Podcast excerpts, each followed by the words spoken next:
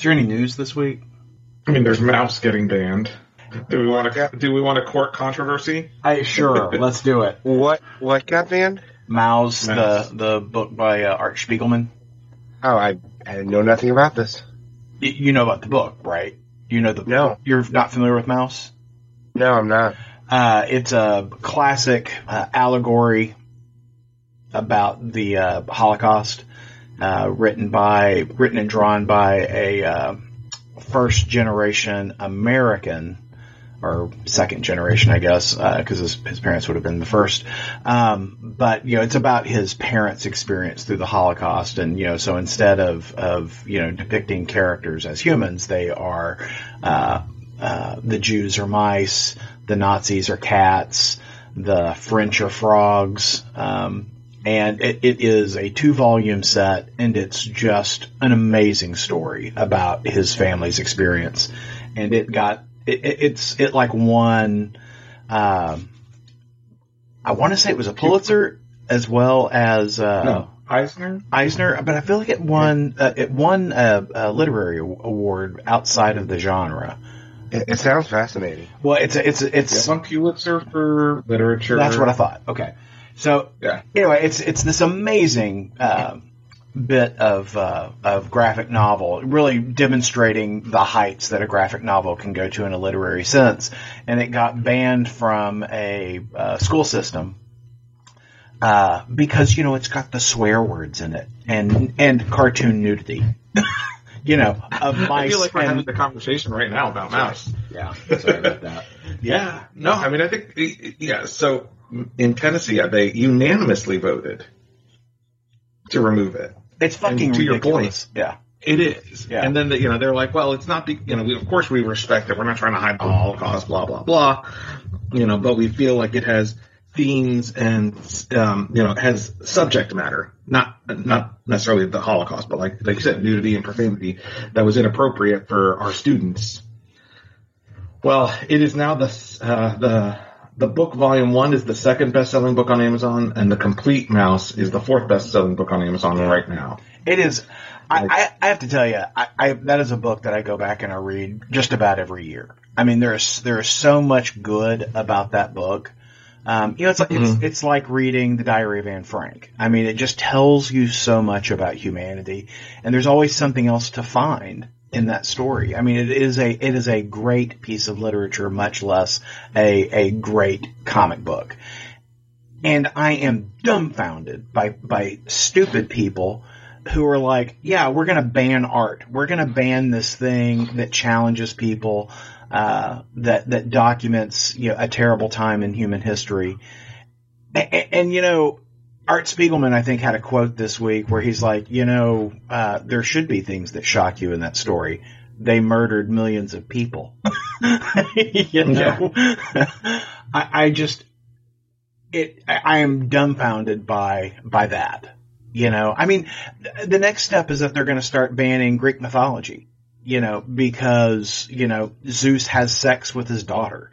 you know, I mean, gods do awful things in mythology, so let's ban that. And by the way, let's ban the Bible, you know, or Is it similar. spelled- Is it spelled M A U S? Yes. Oh, yeah, sorry. Okay. Yeah. I was searching mouse like M O U S E, Yeah.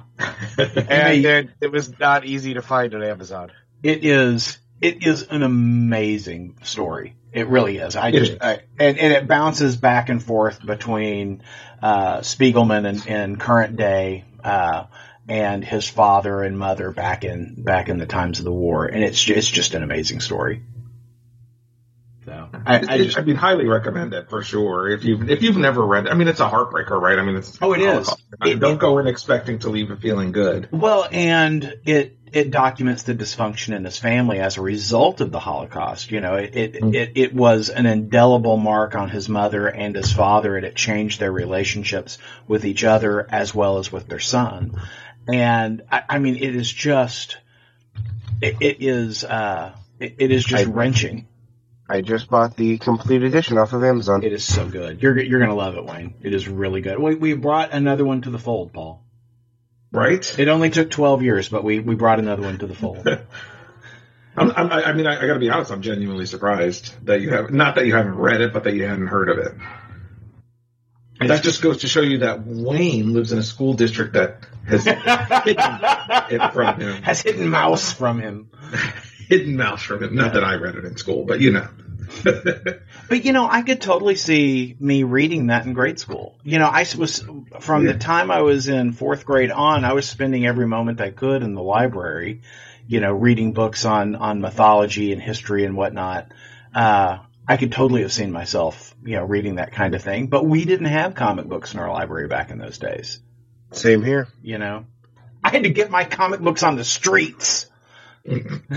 Walking uphill both ways through the snow. Yeah. It, it is actually snowing here. Oh, we should probably start the podcast before we roll into all this casual conversation. Okay. By streets, I mean Target was my the first place I bought one. No, Kmart.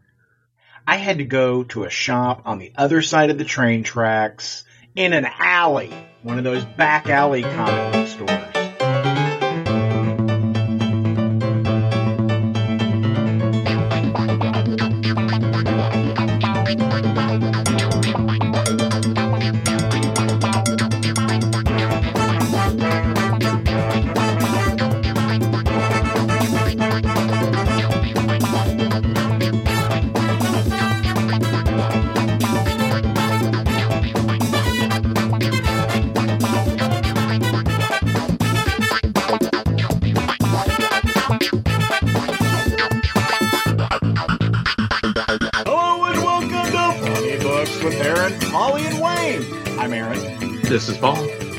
Wayne. There were some comments on Twitter this week uh, that tickled me to no end. Uh, we had uh, posted, I guess, a, a week ago the uh, 2021 Funny Book Awards, our 12th annual Funny Book Awards, and uh, mm-hmm, our good friend mm-hmm, Neil mm-hmm. Dalton responded with 12th annual, 12th annual. I've been listening to Ideology of Madness and Funny Books for 12 years. What have I done with my life? and, and you know, I find myself asking the same question, Neil. I do too. because we have to spend double the time because one of us actually has to edit the damn thing. Yeah. Yeah. Double the, that, that's an exaggeration. Double the time. Let's be honest. yeah. Yeah. Anyway, it tickled me. I, I, I, got, I got, I got a big kick out of that, Neil. But, oh, uh, Neil, we are, we are glad you were probably one of the the the few that can say they've listened to all twelve of our Funny Book Awards. That's right. I haven't even listened to all twelve of our Funny Book Awards. And you even edited this one. I even edited this one. those are those are that's Paul demonstrating his sharp, sharp editing uh, prowess. cut off the beginning, cut off the end, slap on the music. that's too funny. Well, um, Paul. Yes, sir. I understand that you have uh, been up to some extracurricular activities. I have. Last weekend, not even last weekend, this Wednesday, three days ago. Gosh, time has flown since my life changed. and uh, I, I threw up the signal on Wednesday night. And after work, I swung by my local Little Caesars and picked up my Batzoni. I, you know, so, I saw the picture of your Batzoni, Paul. It doesn't look like yeah. a bat to me. So well, the funny thing is, they had that exact item that they didn't call it the Batzoni no. like a month ago. The, like the Little Caesars, you know, Little Zoni or some crap. Yeah. Yeah. Well, so they've shaped it a little bit like a bat. Like the, mine doesn't look as much like a bat because the the ricotta started oozing out of the bat head, so it kind of hides the ears. But you know, the Batman, this this three hour Matt Reeves serious Batman masterpiece movie, has a, a tie-in with your local Little Caesars, where you can order a half pizza, half calzone Batzoni. Um, and uh, it's a, I mean, to be fair, I don't recommend it. Like it's really not good. but well, it is from the pizza Caesars. part is fine. the pizza part is fine, but the the zony part of it, I don't know. It has a weird consistency. yeah, so I, I'm with you, Paul. I tried this thing before they folded it to look like a bat, and I found it rather disappointing. Yeah, but you know, so I, I, I but I did my civic duty for this podcast, and I ordered the Batzoni I, you know, it makes me wonder what other Batman movie tie-ins will there be? you know, when, when it comes out, will there be toys at McDonald's? Will there be pancakes at IHOP? Now you see, pancakes, you know, pancakes could work because you could actually mold those like a bat shape. Right? Fair, fair, you know, fair. Or you could even do bat shaped eggs. You could do one of those little egg press things.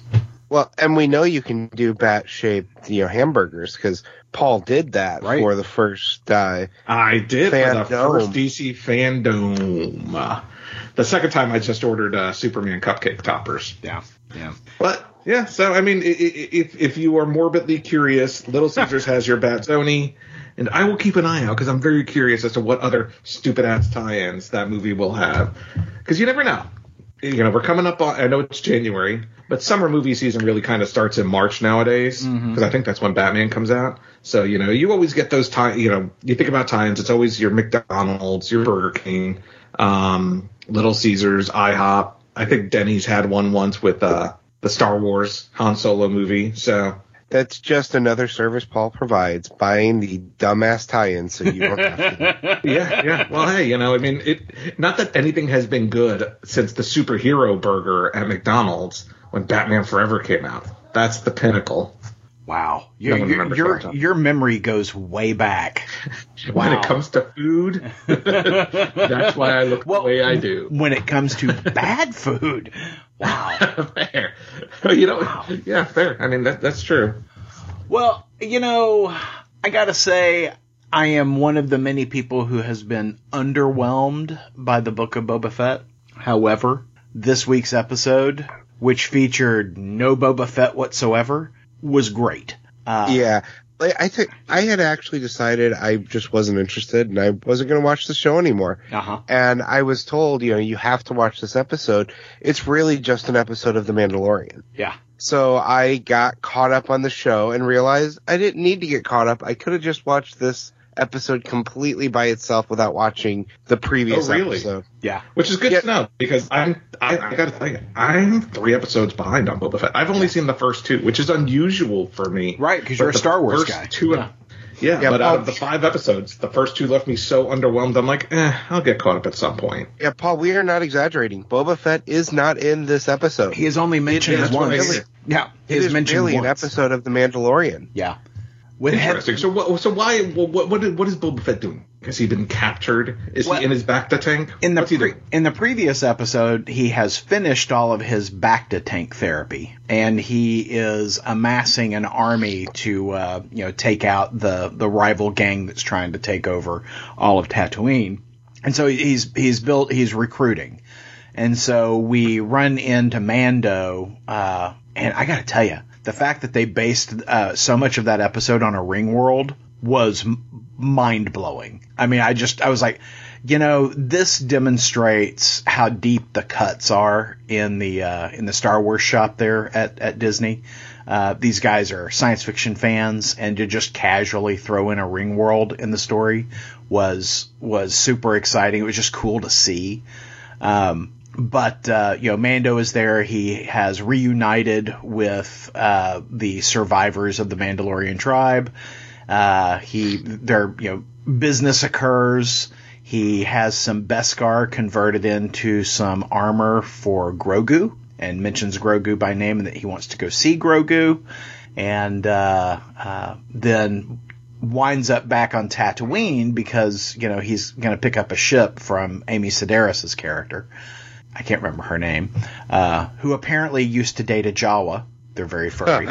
uh, um, and then builds his new ship. I mean, there's, a, and while you're like, you know, I really don't need to see them building this new ship, it was actually pretty cool. It was a pretty cool montage of him building oh, his new ship. So yeah. Mando is a new ship. I mean, this does sound like an episode of Mando. It is. It's completely an episode of Mandalorian. It really is. Yeah. And it complete with it starting off with him doing a bounty. Yeah.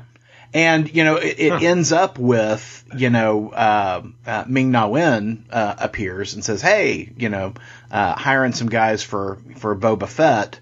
Uh, are you interested in work? And he's, he's like, yeah, but you don't have to pay me. I'll, I'll do this, you know, uh, gratis, but I got to go see a friend first. And so I'm not sure if that, if we're going to see that in the next episode or if he'll be returning from that in the next episode. But uh, uh literally no Boba Fett in this episode, and that was the what I just yeah. told you was the only mention of Boba Fett in this episode. Well, and there That's were funny. huge, huge story moments for Mandalorian. Yeah, he got besides getting a new ship, they dealt with something that I thought of as a plot hole, which is yeah.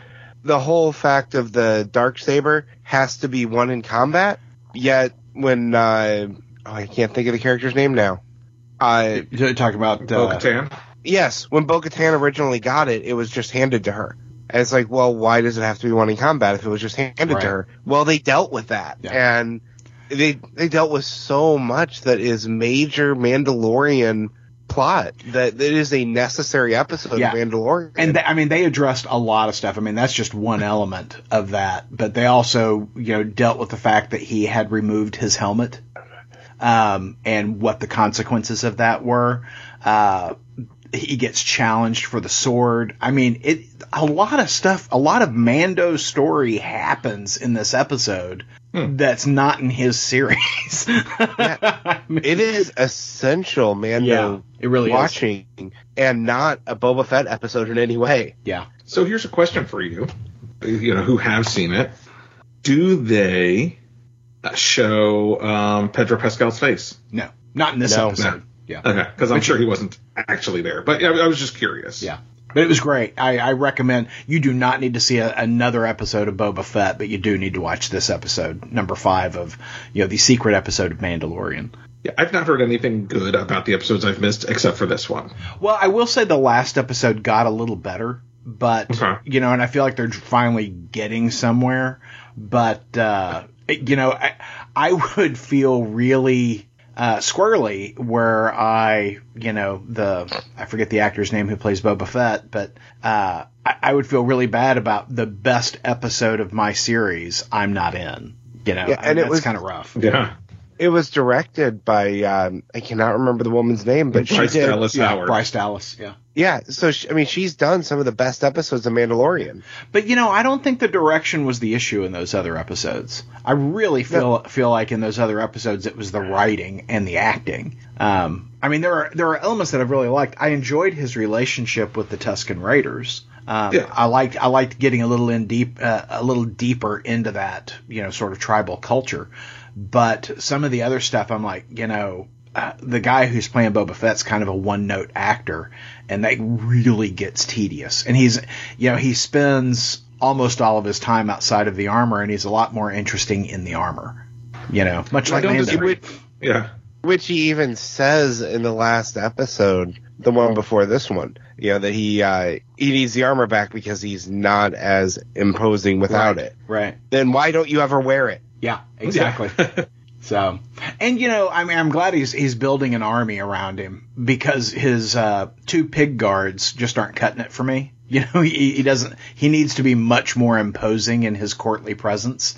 And yeah, uh, why why do you even hire them? They have failed. Everyone, yes, everyone. They are the worst fighters. So I do love that Danny Trejo is the uh, you know uh, Rancor trainer. I, that that's great. I'm like, okay, I, am down for this. But you know, my problem is that I like everybody else on the screen so much better than I like Boba Fett. Yeah, which is a shame. It really but, is. You know, I guess we'll see because I think there it's an eight episode show, so there's only three episodes left. Yeah, yeah.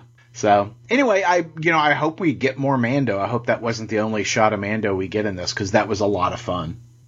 And you know what else is a lot of fun, Paul? What's that? DC versus all them vampires all damn vampires. Yeah. I don't think that's the name. I think it's just DC versus I think, vampires. I think it's actually. I, I, think I think it's actually called All Dem Vampires. All Dem Vampires. No, it's all all Dem. All Dem. yeah, it was a waste of opportunity. Uh, yeah, maybe for the sequel. They needed to consult Aaron. That's right. That's right. Well, yeah. So DC versus All Dem Vampires issue four came out um, this week, and we have really been enjoying this series. In fact, I think we referred to it on the funnies. Um, but you know, it was still only three episodes or three issues in, so you know, didn't quite meet our uh, our at least my criteria for best uh, you know miniseries of the year. But issue four came out this week, and you know, it, it's one you know, it's we, dear listener, Nick, you're Neil, Neil. Well, uh, Nick also, because we have a Nick. We have uh-huh. a Nick who listens to us. We do. Yes. Yeah. Yeah, Nick and Neil. Um, you know, we, we talked before the podcast on what hey, what what do we want to talk about? You know, and we go through the books that we all read, and and everyone's like, I don't have anything new to say about DC versus vampires. I'm like, I do on this issue. So, I gotta say, I you know, I while we have certainly enjoyed this series, I feel like this issue was like another level. Like this issue, I felt for me was the best issue by far in an already good series, and it's it's two sequences essentially, or two scenes. It's Constantine with Zatanna, uh-huh. and it's Batman versus Green Arrow in the Batcave. Yeah. And I, you know, both of them were just so extreme. I mean, I guess there's the one with um, there's there's another scene, but those are the two main sequences. Yeah. Um, and the scene with Batman and Green Arrow, yeah, I, I love the Constantine thing because it goes a different way, right? Like they right. just like start conversing because their their friendship overrides her her bloodthirsty desire, and I thought that was great. But when Batman and Green Arrow start fighting, and he's like, "You come for me in my own house," I was like, "Damn!" Like that's just badass. And then you know, Green Arrow's like, "Well, that's where you were." you know, because well, they got this two-page spread with them just beating the tar out of each other before they realize, like, no, oh, neither one of them is a vampire. yeah, neither one of yeah. us is a vampire. Yeah. Yeah, that, that's what I love about this book. You know, I, you're right. The it does feel like we went up a notch in terms of the tension and storytelling in this book, and mm-hmm. uh, I very much appreciate the tension that goes through because, like, every time I see one of our characters alone, I'm like, oh god, this is this is where things are going to get bad for Barbara. You know, I was like, you know, because I, I like most guys, I adore Barbara Gordon, Batgirl. You know, she she is I, I, don't want anything bad to happen to Barbara. I, bad stuff's already happened to Barbara. She's had enough. Leave Barbara the hell alone. And so, like, you know, there's that moment where Nightwing shows up in the window, and I'm like, is he really Nightwing? Has Nightwing already been turned? Is he going to kill Barbara? But that's what's great about this book. Like, yeah. every time someone comes into uh-huh. a scene, it's like, oh, which one's the vampire? Right, right. But, you know, the, the, uh, scene with, uh, Gorilla Grodd, you know, Gorilla Grodd vampire mm-hmm. is awesome I, I, I love those pages, and you know it, it, reminds me of another great gorilla scene this week in Peacemaker, where uh, the the uh, alien possessed uh, gorilla is attacking the team, and Economos cuts him down the middle with a chainsaw. It was fucking yeah. Awesome. During the course of the same week, we saw an ape be a butterfly and an ape be a bat. yeah, it was great yeah. Great. So I mean, I, I cannot recommend this book enough, and I love the ending because it's you know Batman and Green Arrow have, have have come to terms, like okay, you know we're on the same side, and then Wonder Woman shows up, and you at this point we know that Wonder Woman's a vampire, right. and my dog's barking, so I apologize for that. Well, she's upset uh, that Wonder Woman's a vampire. She is. She's warning me. That's right. that Wonder Woman yeah. is a vampire and, and not to be trusted. But I love that Green Arrow's like are we sure? Because like I'm shooting at her, right? Yeah. yeah, you know, I loved all of that. Well, for me, I loved all that, but for me, the real highlight was that uh, Constantine Zatanna conversation. Mm-hmm. Yeah. That he knows instantly she's a vampire and just binds her so they can talk because they're friends. Yeah. And someone else shows up and you know deals with her, and he's pissed off because that's his friend, whether she's a vampire or not. Yeah. So it's it's just such a well written book, and I hope it maintains its uh its level of quality, its increasing level of quality, because there's you know we're only a third of the way in. Yeah, well, it's really I'm good. really looking forward to seeing where it goes. Yeah. Now, Paul, word on the street is that while I abandoned the Detective Comics Weekly uh, after the the first uh, chapter of that story, you stayed in. Is that is that no, true? You did untrue. That is untrue because because I saw something on book. I saw something on a bathroom wall that said Paul reads detective detective comics. That's what I said. Well, I mean, I, I did this week, um, ish. So, you know, I hopped out after the first issue of, of Shadows of the Bat. Now, here's the thing: I liked it. You you you hated it, but I liked it. But I'm like, it is a five dollar weekly book. Yeah. I can pay sixty dollars for it, or I can just wait right until it's free 99 or included in the cost of, you know, something else I purchase or a dollar an issue. So I, you know, I held off on it, but then, you know, in reading the aforementioned DC versus vampires, the first digital page, or if you're probably, if you're reading it in paper, I'm sure the, the ad is also present in there, is a two page spread advertising Detective Comics issue 1050 a landmark oversized issue, you know, which I mean, to be fair, is it's a normal sized issue of Detective Comics because they're all oversized. Right. Um, that's why they're five dollars. But this issue also included a ten page. They said it's a prelude, and so this was in the ad, and this is what inspired me to buy it. It says, you know, also a special prelude to the upcoming um, World's Finest series, written by Mark Waid with art by Dan Mora. Um, now, if you're not familiar with, I mean, you have to be familiar with Mark Waid if you're listening to this podcast. Um, if you're not familiar with Dan Moore, you know, he is the artist on Once in Future. Um, he's done a bunch of stuff. I mean, he, he, he's, a, he's a great artist. no, wait, is he? Yeah, maybe. Yeah. Um, and so it's you know, so I was like, okay, it's a special prelude. They didn't say a special preview. They said a special prelude. So I'm like, okay, well, you know, I mean, so I, I, and I, for me, the difference meant that this was original content that was not going to be printed in in the regular issue. Right. And so I picked it up, and I, I'm you know I'm reading it, and it, it's a, it's a ten page preview, which it, it's it's I enjoyed it. You know, I mean, I, I, would I recommend buying a six dollar book for a ten page preview? No, but you know, I certainly enjoyed those ten pages. The art is great. Dan Moore does a great job. You know, Mark Waid does what Mark Waid does. Um, know, it's honestly for me, it's it's just standard superhero action. But a couple of things didn't sit well with me. One, there are things that happen in these ten pages that cannot possibly not be reprinted in the first issue of that Superman Batman book, or else you would be entirely lost. Um, I feel because it, you know it ends on a cliffhanger that, and I'm, I'm going to spoil it because I don't think either one of you are like dishing out six bucks for these ten pages.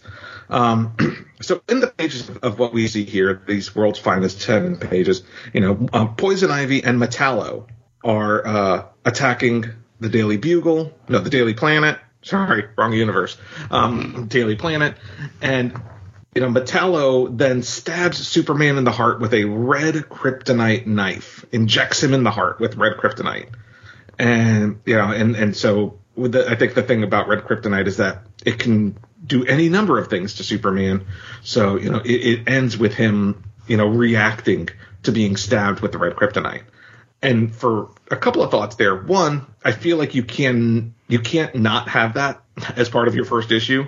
Um, but two, it really, really reminded me of Jeph Loeb and Ed McGuinness's first issue of of their Batman Superman book from like at this point 15 years ago maybe because that book started with Metallo shooting Superman in the heart with a kryptonite bullet. Right. That was in the first issue of that book. So it was just kind of funny like, huh, everything old is new again.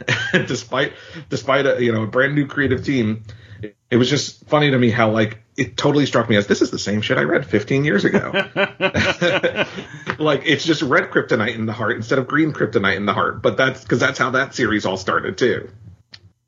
But I mean, regardless, I will pick up that you know World's Finest issue one whenever it comes out. I, uh, it doesn't say. I think it comes out in February. Is the first okay. issue. Well, that was going to be my question: is did, did the did the preview scare you off? No, I'm, it says on sale in March. No, the preview did not scare me off, and I really liked the art. Um, it, it, you know, I and it's Mark Waid and Dan Moore, who I'm a fan of both of them. So I will. I'm going to pick up the first issue regardless. And, but and I, you know, it was just interesting to me the the similarities. Yeah. From the stories years ago. Well, I apologize. I was absolutely incorrect. Dan Mora had nothing to do with Shinku. That was Lee Moder. Oh, Lee Moder, yeah. I'm sorry. I don't know why I had it in my head as Dan Mora. I clearly have not had enough bourbon in my coffee this morning. So. no, see, your brain's not working yet. not you nearly blood in your alcohol stream. And you know, uh, similarly, uh, you know, I, I, identify a great deal with uh, the lead character in the comic, uh, Human Target, because you know he drinks the minute he gets out of bed in the morning. So uh, I uh, I am keep a flask by the bed, Aaron. That, that, way you don't start off on a deficit. I keep a flask in every jacket that I might wear, you know, just to make sure that I don't walk out of the house without uh, without you know, the support of bourbon. So uh, that is surprisingly brilliant. well, you know, it's just you you've got to you know if you're preparing for the day you know, you're preparing to make it a good day, right? and you do that by drinking continually.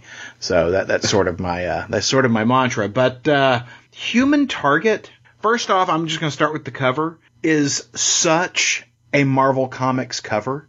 Um, yeah, I got to be honest. I didn't pick up the book um, because I didn't. The you didn't recognize for me it. was so like off of what I you know the other because the other issues. I mean, don't get me wrong. They're all they all have different designed covers, but I think this one just yeah totally like the the human target book four of it was lost in all the. Yeah. The Oh, stuff yeah. on it for me. Yeah, Yeah. Uh, The but the cover is great, and when you get to the title page in the book, which is like nine pages in, it is such a Marvel Comics title page. Oh yeah. You know, know, to to this great stage of fools. You know, is the the big you know grand title of, of the uh, of the issue. You know, we, we continue to see the countdown clock on our lead character, and you know, you, you there is that that that building sense of urgency that he's got to solve this before he dies. Uh, but I got to tell you, this entire issue, despite the fact that he's he really does need to get busy about solving, you know, who uh, who poisoned him. Oh, But- he got busy in this issue. He did the this. I felt as seduced by ice in this book as he was. This was a straight on. I want the reader to fall in love with this character, and I mean, I, I this book was amazing. I can't Yeah. get over how effective the storytelling is and the art is. The art is gorgeous, leaps off the page. Um, I, I, I, I was really quite taken by this story. Go Wayne. Yeah, if, well, if you remember for the funnies, I voted for Ice's favorite supporting character Mm-hmm. because just the way he's writing her is just. I, I mean, she's amazing, but there's all of these subtle things, and a lot of it told through the art, not through the actual Mhm. dialogue. Things like you know taking his hand and wrapping hers in it, and laying her head against him. All of these minor little things throughout the issue.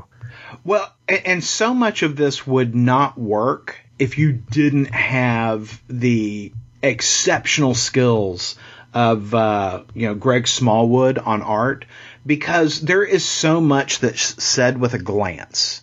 And to be able to execute that, to be able to capture the acting of this character on the page, to be able to communicate those feelings, like, you know, the, the first time that they are writing on the bug, you know, there it's a four panel page and it's him drinking and her, uh, you know, sitting beside him on the only seat that's available for a passenger. So they're having to share this, you know, cramped uh, seat. And you know, she she looks down, you know, away from him, cuddles in, falls asleep, and then really leans into him. And you can, it's not just her on him, but it's also you know him being distracted from his his bourbon and really observing her.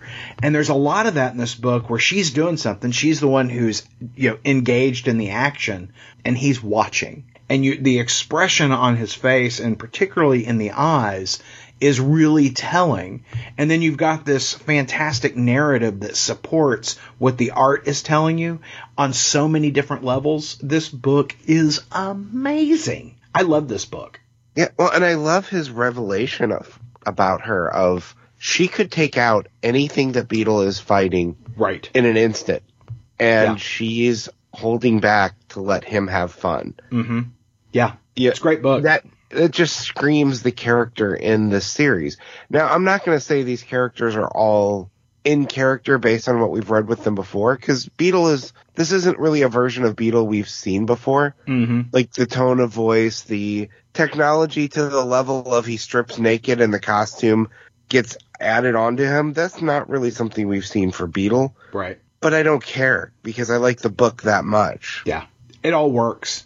Yeah, Paul- I was. I, you know, th- this kind of goes back to what I was saying about DC versus vampires, uh, both on issue four. Um, I think for me, this this is where the book hit its stride. Like, I really, genuinely um, thought this was the best issue of the series so far. Like you said, so much is not spoken for a, a super wordy book. Because, Yeah. and I think that's the point, right? I think the Yeah. the point is we are going to throw so much dialogue, both um, you know ca- between characters as well as the uh, you know the the inner monologue that the, the main character has. That you know you you may you you may miss it, but like everything that is important to this book basically happens visually. Right. Um, you know, with the only, you know, I guess revelation that actually happens near the end as it relates to, um, you know the, what what what Beetle has has told our, our our hero, our main character, about how uh, you know who's financing Booster's Bagel Shop.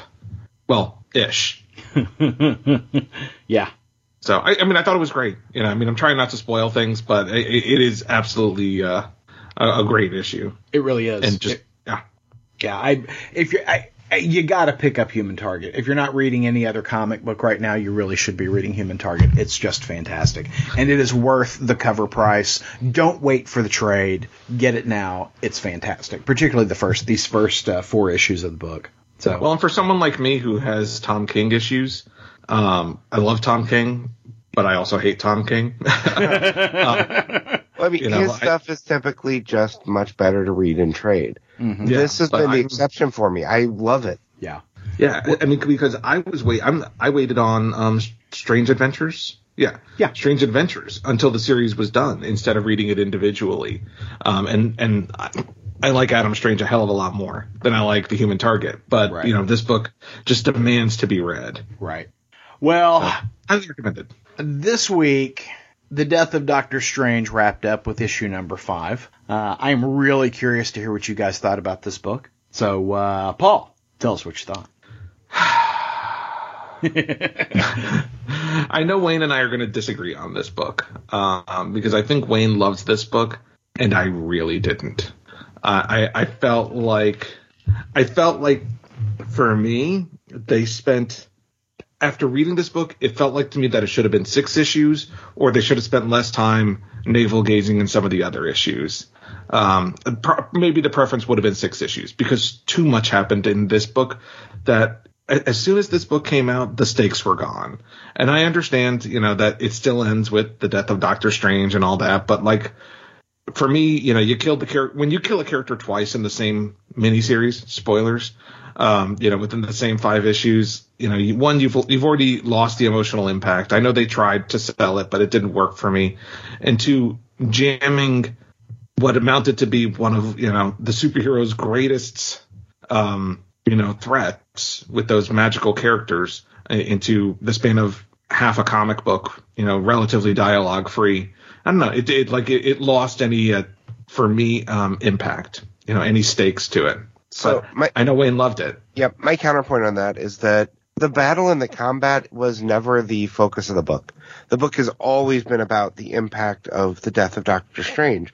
And that's where they spend the most time in this is dealing with that. They gave us a very plausible way to bring him back. And I, I would that not, was brilliant. I thought yeah, I would, the, the, the way of bringing Doctor Strange back, I mean, I was like, okay, that is so damn cool. It's gnarly I I and it's cool. That. Yeah, I had no issue at all with him coming back that way.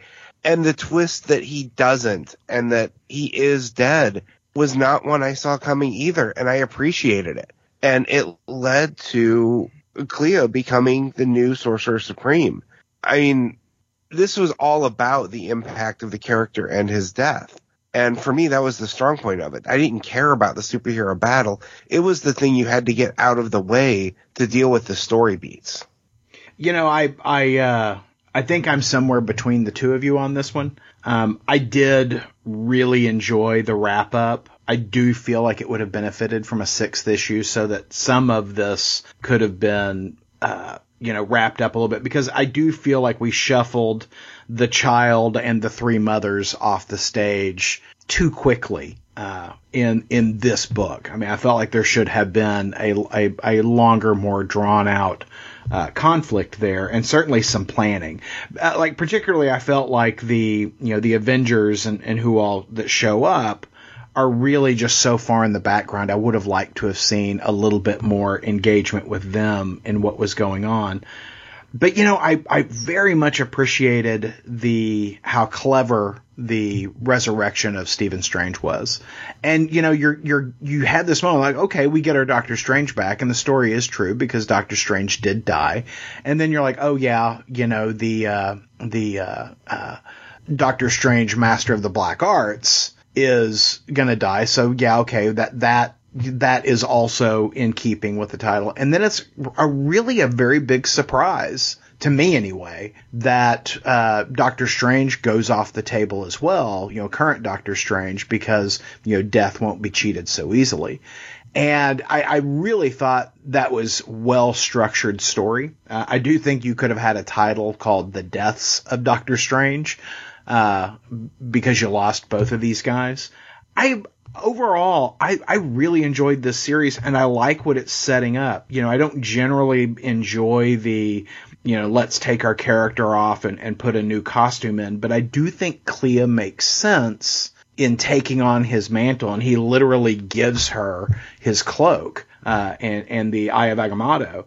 Um, my only concern about that is that she is also the Sorcerer Supreme of the Dark Dimension, so she gets to wear two titles now and she has two scopes of responsibility. And I bring that yeah, up because she gets the same paycheck. I'm just putting that out there. Well, right. That's how it works in corporate America, right? At sorcerersupreme.com, this is how you get paid. You get to do more work, same pay. And I'd like to point out that Doctor Strange had a hard time keeping up with his chores, and he was just the, the Sorcerer Supreme of Earth, not the mm-hmm. Sorcerer Supreme of two realms.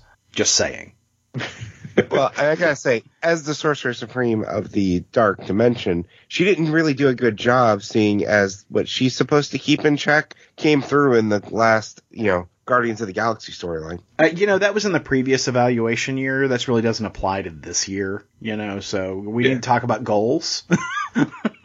well, I'm just saying she failed upwards. She yeah, exactly. Job, so she got a promotion. That is how we do Isn't things in corporate America. well, funny. I am. I am definitely going to pick up the first issue of Strange, the new Strange book. Um, you know, know regardless of, I think it's just called Strange. Oh yeah, lies in get you some. It's just get you some. Uh huh. Yeah. Yeah. I, you know, I, I, I was interested. I was reading the uh, the blurb at the back of the book, and it says Doctor Strange is dead, and a new Sorcerer Supreme has taken the title, or should we say, Sorceress?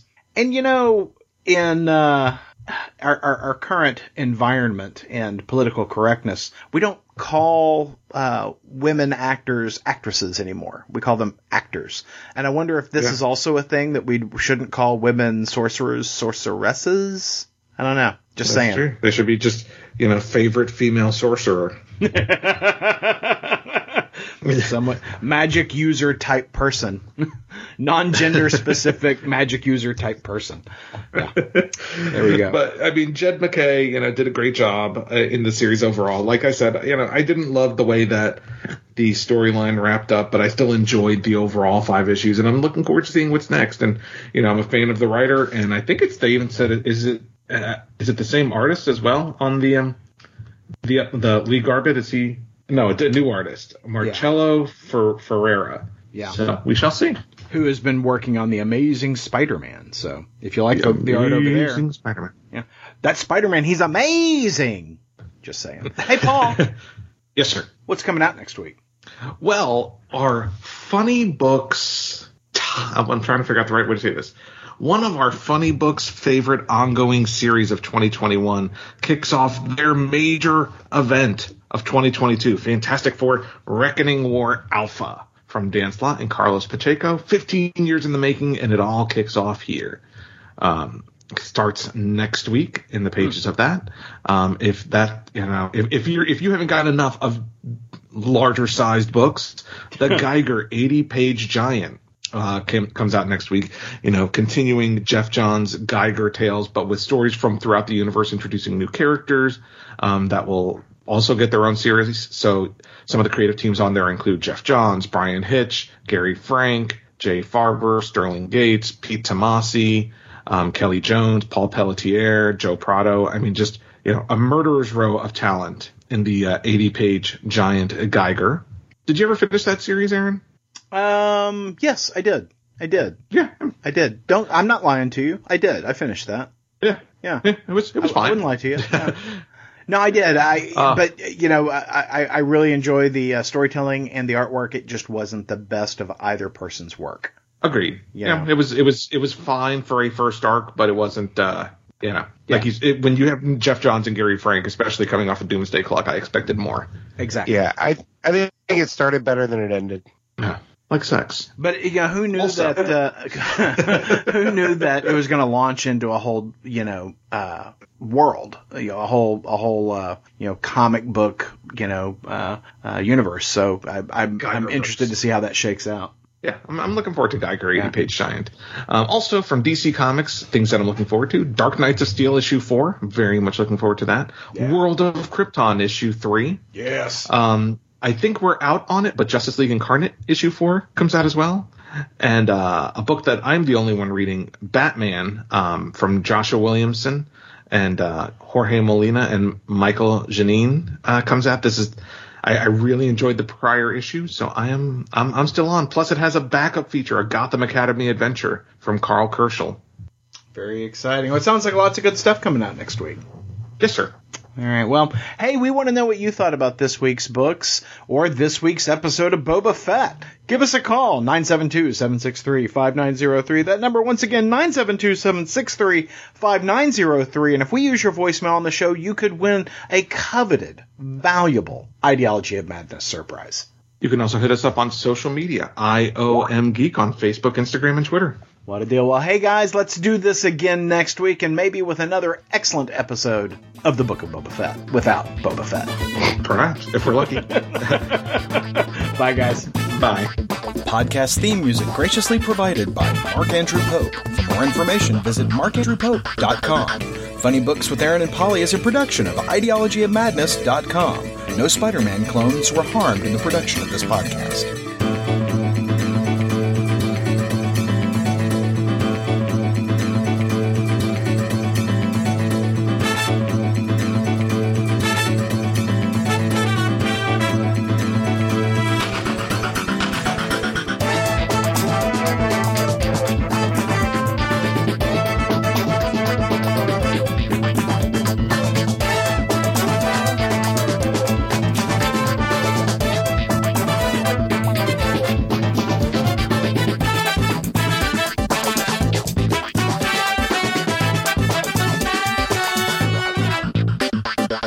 My first one was uh, right next right next door to the laundromat. So I would go with my mom when she did laundry, and it was in the corner of a video rental place.